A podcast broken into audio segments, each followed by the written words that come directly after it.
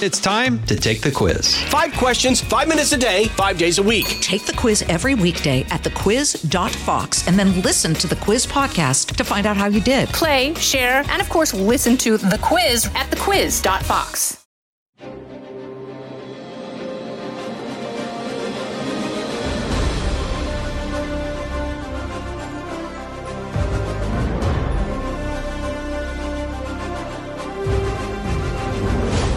News Podcast presents Bret Baier's All Star Panel. America's got to be in the lead if you want to deal with these threats. We're going to lead. The mourning is over, the Shiva is done. And if you're a conservative, you should be optimistic. You know, my main priority right now is making sure that it delivers for the American people. We have to make our country great again, and I will do that. I think the president gets criticized by people all the time for the stuff he says, by people who ignore what he does. Now, Fox's chief political anchor, Bret Baier. As the United States is facing what is potentially a second consecutive quarter with negative economic growth, and with many concerned the Fed will once again raise interest rates, White House officials are looking to redefine what a recession is. We have a strong labor market, which you don't normally see in a recession. Uh, that is very uncommon. Uh, to see that. Uh, when you see an average of uh, 400,000 jobs created per month, when you see an unemployment at 3.6, which is historical, that does not uh, that does not define a recession. And after two years of Democrats calling to defund the police, the Senate Judiciary Committee convenes a hearing this week on protecting law enforcement officers. For this and more, we bring in our panel USA Today Washington Bureau Chief Susan Page editor of The Spectator at Large, host of the Ben Domenech podcast, Ben Domenech, and Fox News congressional correspondent Chad Pergram. Chad, the redefining of recession, how does that play on Capitol Hill? I mean, there are people, Democrats in um, tough races, that doesn't usually fly at home.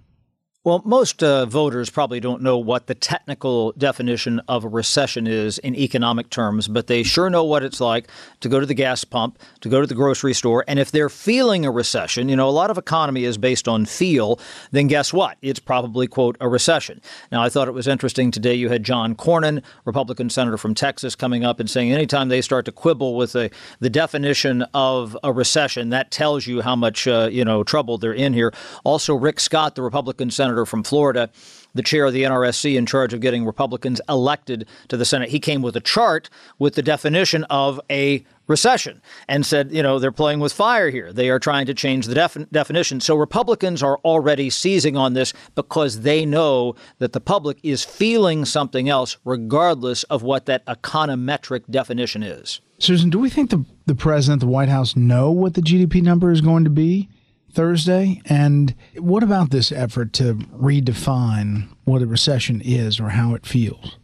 You know, I don't think they know for sure what the number is going to be. The predictions are that it will show show a very low level of growth, but it will only have to slip a bit to become uh, a contraction and meet that uh, the definition uh, that that Chad just mentioned: two quarters, two consecutive quarters of negative growth.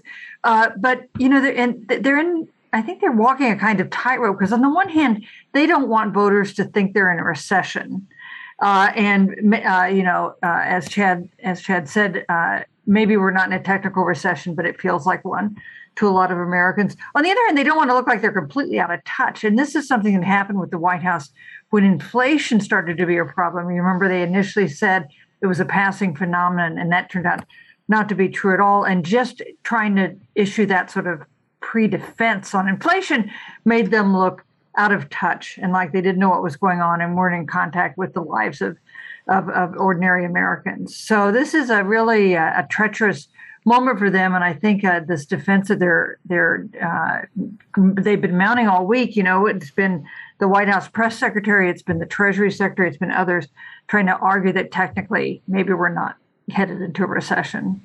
Yeah, and Ben, obviously there's concern on Wall Street about what the Fed is going to do looking at inflation going forward, that they may actually increase what the projections are for interest rate hikes and a lot of, you know, wondering what's next. And I think mm-hmm. that's probably true for, you know, the political situation as well. Absolutely, Bret. I mean, one of the things that I think we are learning about this White House is that they he really are incapable of uh, having uh, a ready-made spin to deal with the degree of difficulty that our economic situation is putting so many people through, whether it comes to uh, inflation or whether it comes to the cost of energy. Uh, w- what we are really seeing, I think, unfortunately, is a White House that doesn't really have a lot of solutions uh, for the situation that they're facing, and is also uh, really limited in their ability to advance policy, you know, and uh, about to be more limited if things go the way that we all expect them to in November in terms of trying to deliver any kind of policy change to the American people along the lines of what they believe. Uh, unfortunately for them, as much as they might try to reframe the dynamics or definitions of the situation. Uh, the American people really do not feel good about this economy. Uh, whatever the White House says to them is unlikely to change that feeling. And unfortunately, they are going to probably see a situation where their party is going to reap the ramifications of that difficulty.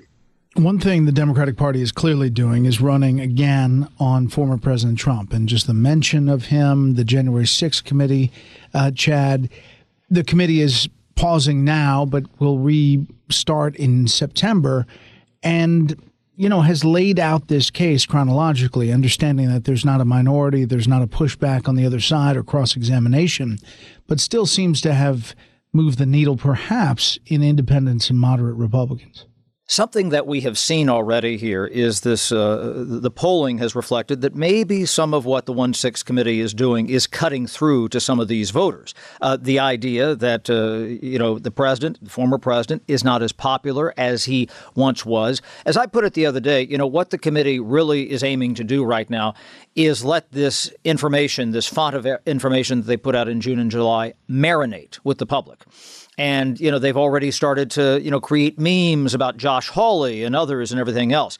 And so we really don't know the impact of that until we get down the road. But it seems that there is a dent there with uh, President Trump that did not exist uh, that long ago. And remember, when you talk to Liz Cheney, uh, you know, the ranking Republican on this committee, she has always said this is all about keeping the former president away from the Oval Office in 2024. So even if that's just, you know, a few points down, you know, you've always had President Trump always struggled to get out of the, you know, low 40s, upper 30s in terms of his approval rating. If you get just a little bit lower than that, that's a real problem when you go out to run for president and have to win in some of these key swing states if he were to run in 2024. Meantime, former President Trump and former Vice President Pence, different sides of endorsements in different states around the country.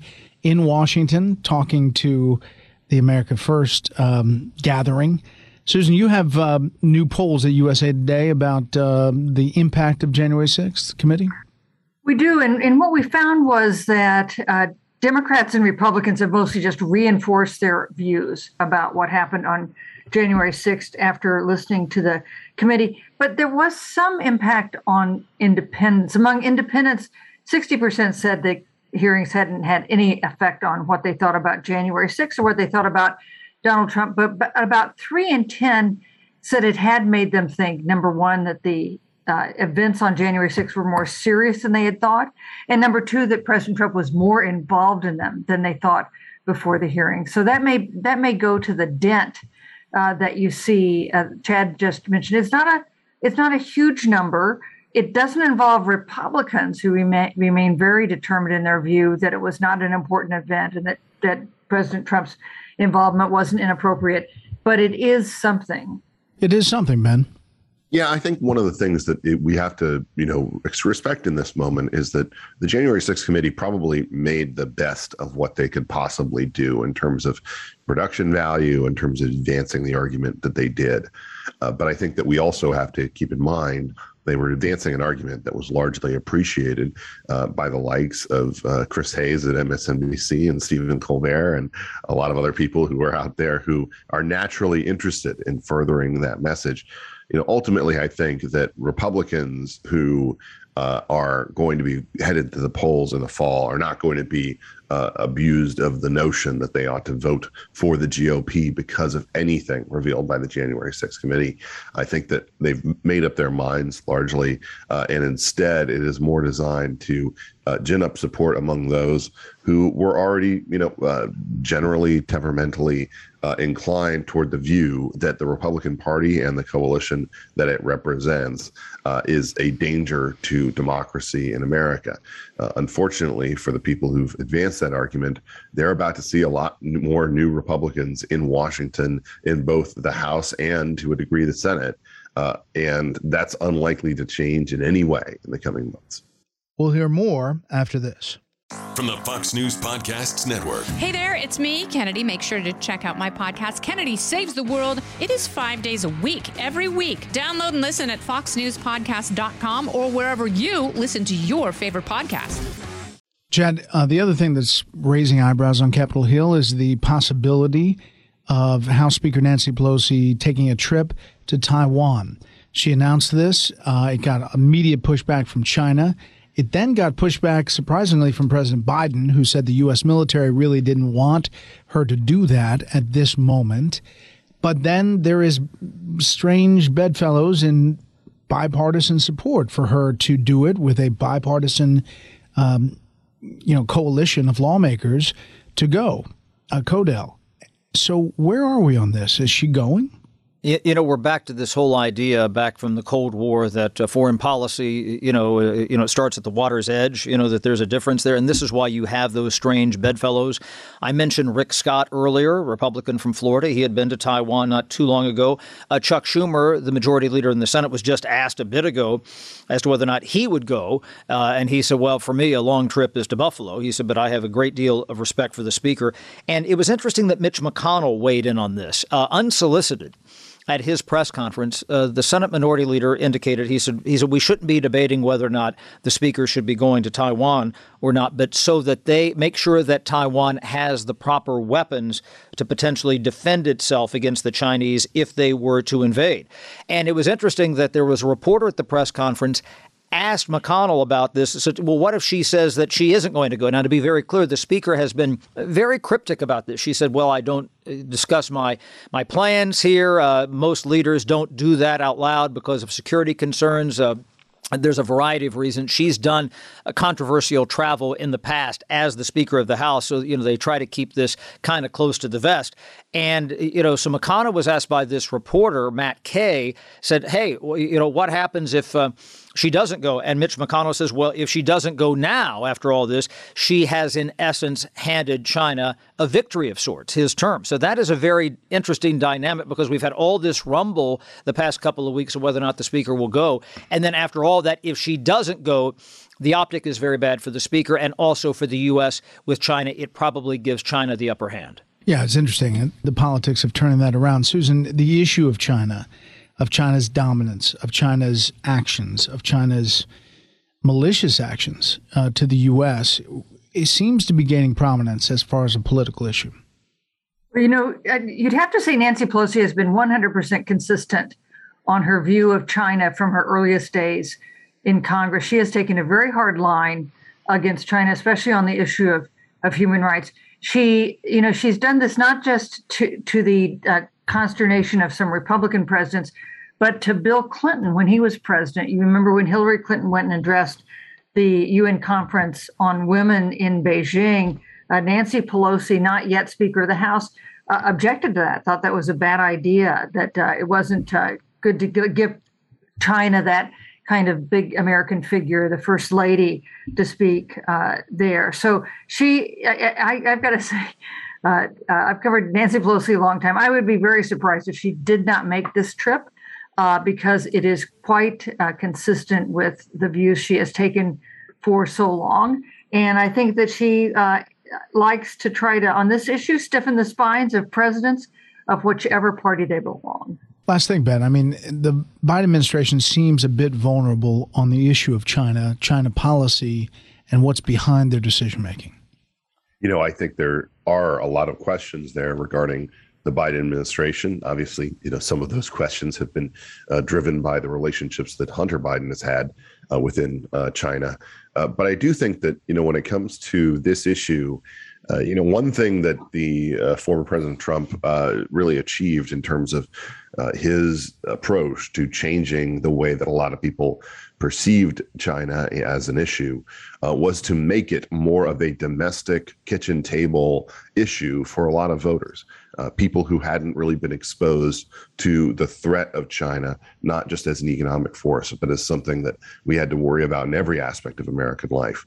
Uh, I think that's something that's happened uh, both due to him politically, but also organically. We shouldn't underestimate the level to which TikTok has changed the way that people perceive uh, the the way that their uh, teenagers are acting in terms of a, an app that has been uh, obviously compromised and run out of China in ways that is uh, are pretty disturbing when you look into it.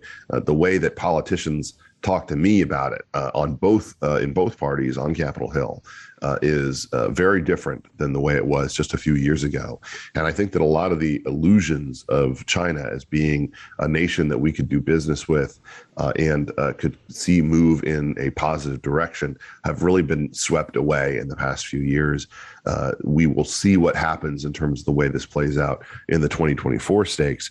Uh, but it really does seem to me that the American people have woken up to the fact that China cannot be treated as a neutral actor uh, in so many different aspects of our policy. I try to be fair and balanced in my reporting. I try to cover both sides, talk about both sides.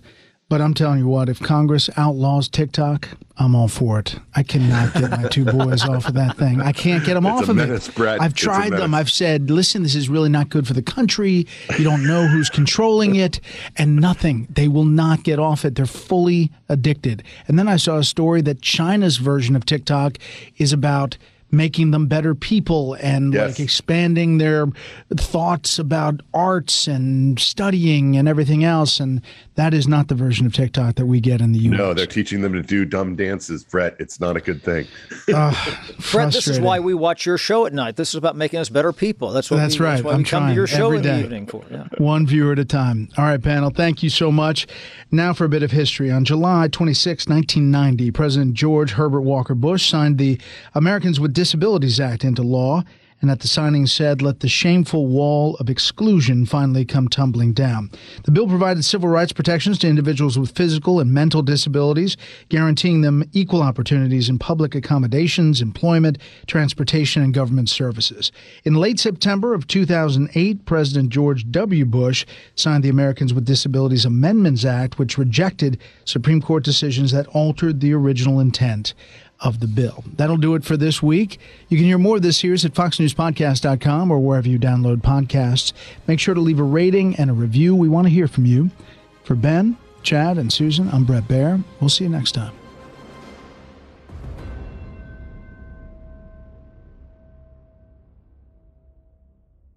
Fox News Rundown, a contrast of perspectives you won't hear anywhere else. Your daily dose of news twice a day, featuring insight from top newsmakers, reporters, and Fox News contributors. Listen and subscribe now by going to foxnewspodcasts.com.